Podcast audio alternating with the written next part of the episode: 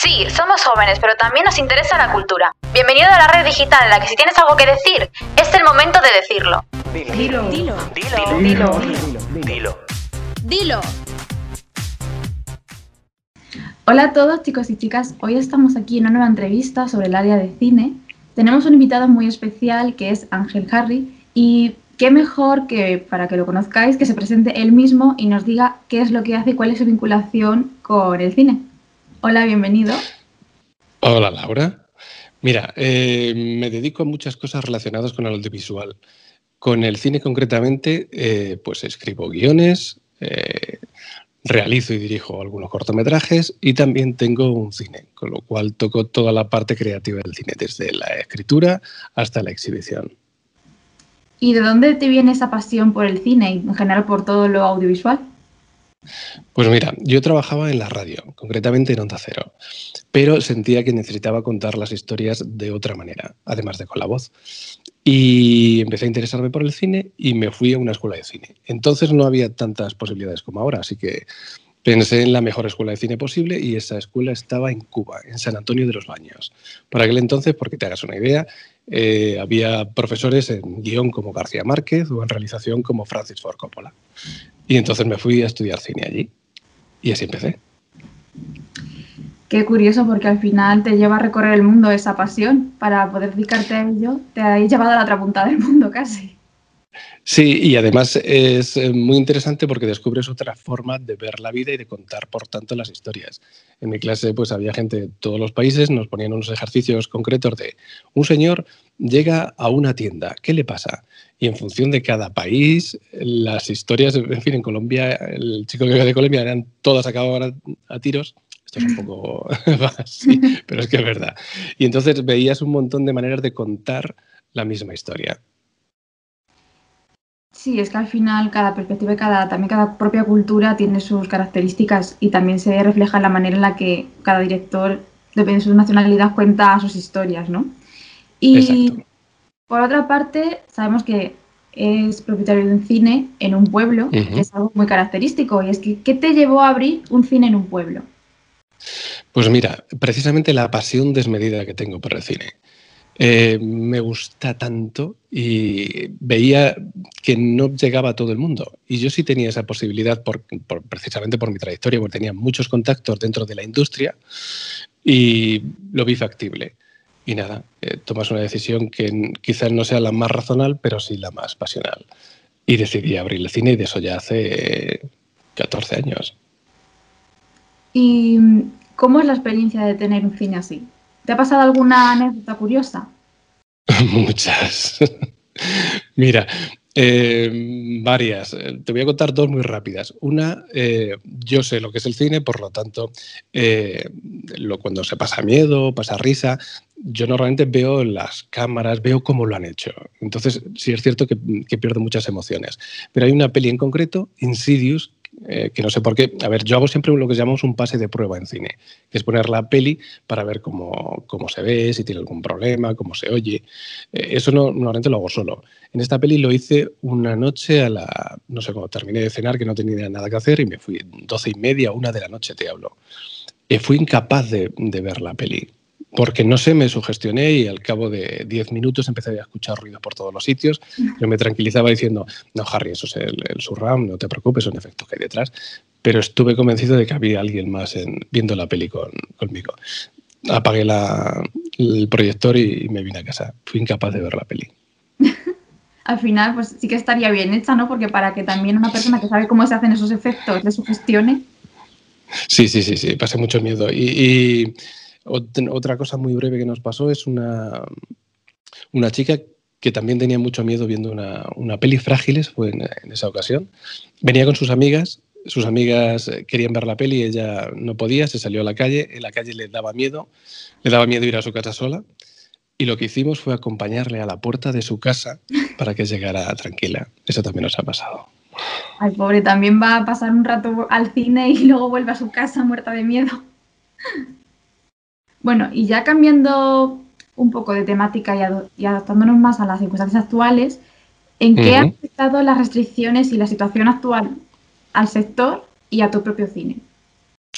El sector en general pues, se ha visto muy perjudicado y en mi concreto, bueno, pues eh, no pudiendo abrir. Eh, porque eh, es una cadena, no solo ya depende de los espectadores que quieran ir o no quieran ir, eh, las propias productoras, las pelis que tienen preparadas o que están terminando, no las estrenan. No las estrenan porque no hay público suficiente para, que sea rentable. Entonces, o posponen los estrenos o directamente pasan a otras plataformas. Eso conlleva que aunque yo quisiera abrir el cine a lo grande, no hay detrás unas pelis que inviten a la gente a ir a verlas. Ahora, por ejemplo, ¿qué peli irías a ver? Es todo muy complejo. Entonces, hasta que no tengamos eh, material cinematográfico suficiente, pues no se puede abrir y funcionar con normalidad. Claro, también muchos estrenos se están haciendo ahora por streaming. Y claro, creo que también se pierde un poco lo que es la experiencia de vivir el cine, ¿no? De ir, sentarte en la butaca con tus palomitas y tal, porque al final una pantalla de la tele de tu casa o del ordenador, personalmente creo que no, no refleja lo que el director o todo el equipo que hay detrás quería mostrar. No sé a ti qué te parece. Exactamente, Laura. Es justo eso. Hay gente que te dice, bueno, no es lo mismo el cine por el audio, por el tamaño de la imagen, que es cierto que influye mucho en tus sensaciones. Eh, no es lo mismo, pero también incluye, incluye, ese acto de socializar y de ver eh, y de compartir una experiencia. ¿Es lo mismo ver un concierto en la tele que ir a disfrutarlo con tus amigos? Vale, aquí a lo mejor no es exactamente el mismo paralelismo, pero sí eh, las sensaciones que recibes son totalmente distintas. De hecho, si te acuerdas de, cuando dicen, ¿cuál es la peli de tu vida?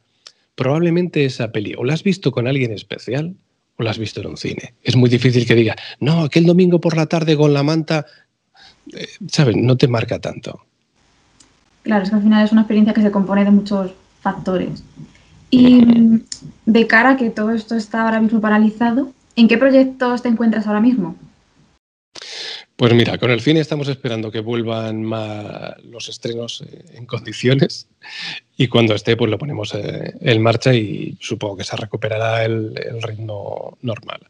Y luego por otro lado, como sabes, trabajo en la, en la tele y bueno, pues ahí me, divierto mucho, hago muchas entrevistas tan interesantes como esta contigo, Laura, y me lo paso muy bien, pongo la voz en, en, en muchas cosas que me piden que ponga la vocecilla y eso. Bueno, pues al final sí que es dedicado al audiovisual, a pesar de la situación esta, sigues tocando muchos, muchos palos que también son de tu sector, ¿no? Sí, sí, bueno, sigo escribiendo, eh, sigo haciendo todo relacionado con, este mundo porque además según vas descubriendo otras facetas, eh, te siguen motivando, ¿sabes? Eh, lo bueno de, este tipo de trabajos es que no es ningún día igual, Laura ni un solo día es igual a, otro. Y eso, en mi caso concreto, no sé si los demás, pero a mí me motiva muchísimo. Sí, al final yo creo que despertarte y no saber con qué te vas a encontrar, o sea, tiene su parte buena y su parte mala, pero si te dedicas a lo que te gusta, quizá tienes más días buenos de, vale, vamos a ver con qué me sorprende hoy, ¿no? Sí, sí, exacto. Hombre, también tienes días frustrantes. Eh, nosotros para la, para la tele tu caso de publicidad y marketing, eh, rodamos un montón de, de spot también. Y, bueno, vas a los rodajes y, también tienes mucha tensión porque conlleva eso el oficio, pero también tiene mucha, mucha satisfacción. Y sí que hay días frustrantes, días que te enfadan mucho y dices, pero luego dices que maravilloso. Y mm, ya para terminar un poco, para conocerte ya más personalmente, hay una pregunta que siempre he tenido, que es ¿cuál es la película preferida de una persona tan apasionada por el cine? Vale, eh, es muy difícil elegir una película, pero siempre que preguntan esto, la película que más, eh, yo creo que más me toca y me, hace sentirme eh, más especial es Drácula de Bram Stoker, que es el director Francis Ford Coppola. ¿Y por qué? ¿Por qué te llama tanto? Porque es, es una historia de amor, pero llevada a unos límites extraordinarios. Y visualmente es todo un espectáculo. Puedes pasar miedo viendo la peli, puedes sonreír y puedes sentir un montón de emociones al mismo tiempo. Y como te digo, delante de la pantalla, la peli la vi en cine, naturalmente, eh, se te cae la baba en muchos momentos y dices, ¿cómo se puede crear algo tan bonito? Qué bien, porque además, desde una persona que ha estudiado cine y entiende tanto, pues sabe percibir más allá de la emoción que al final yo creo que llega a todo el mundo, como ver también el trabajo que hay detrás y el esfuerzo para sacar eso y ver cómo se ha conseguido a través de todo ese esfuerzo llevar el mensaje y las emociones que se querían presentar, ¿no? Hmm. Sí, a ver, hay una cosa que se estudia que es el lenguaje cinematográfico, el lenguaje audiovisual, en definitiva, ¿no?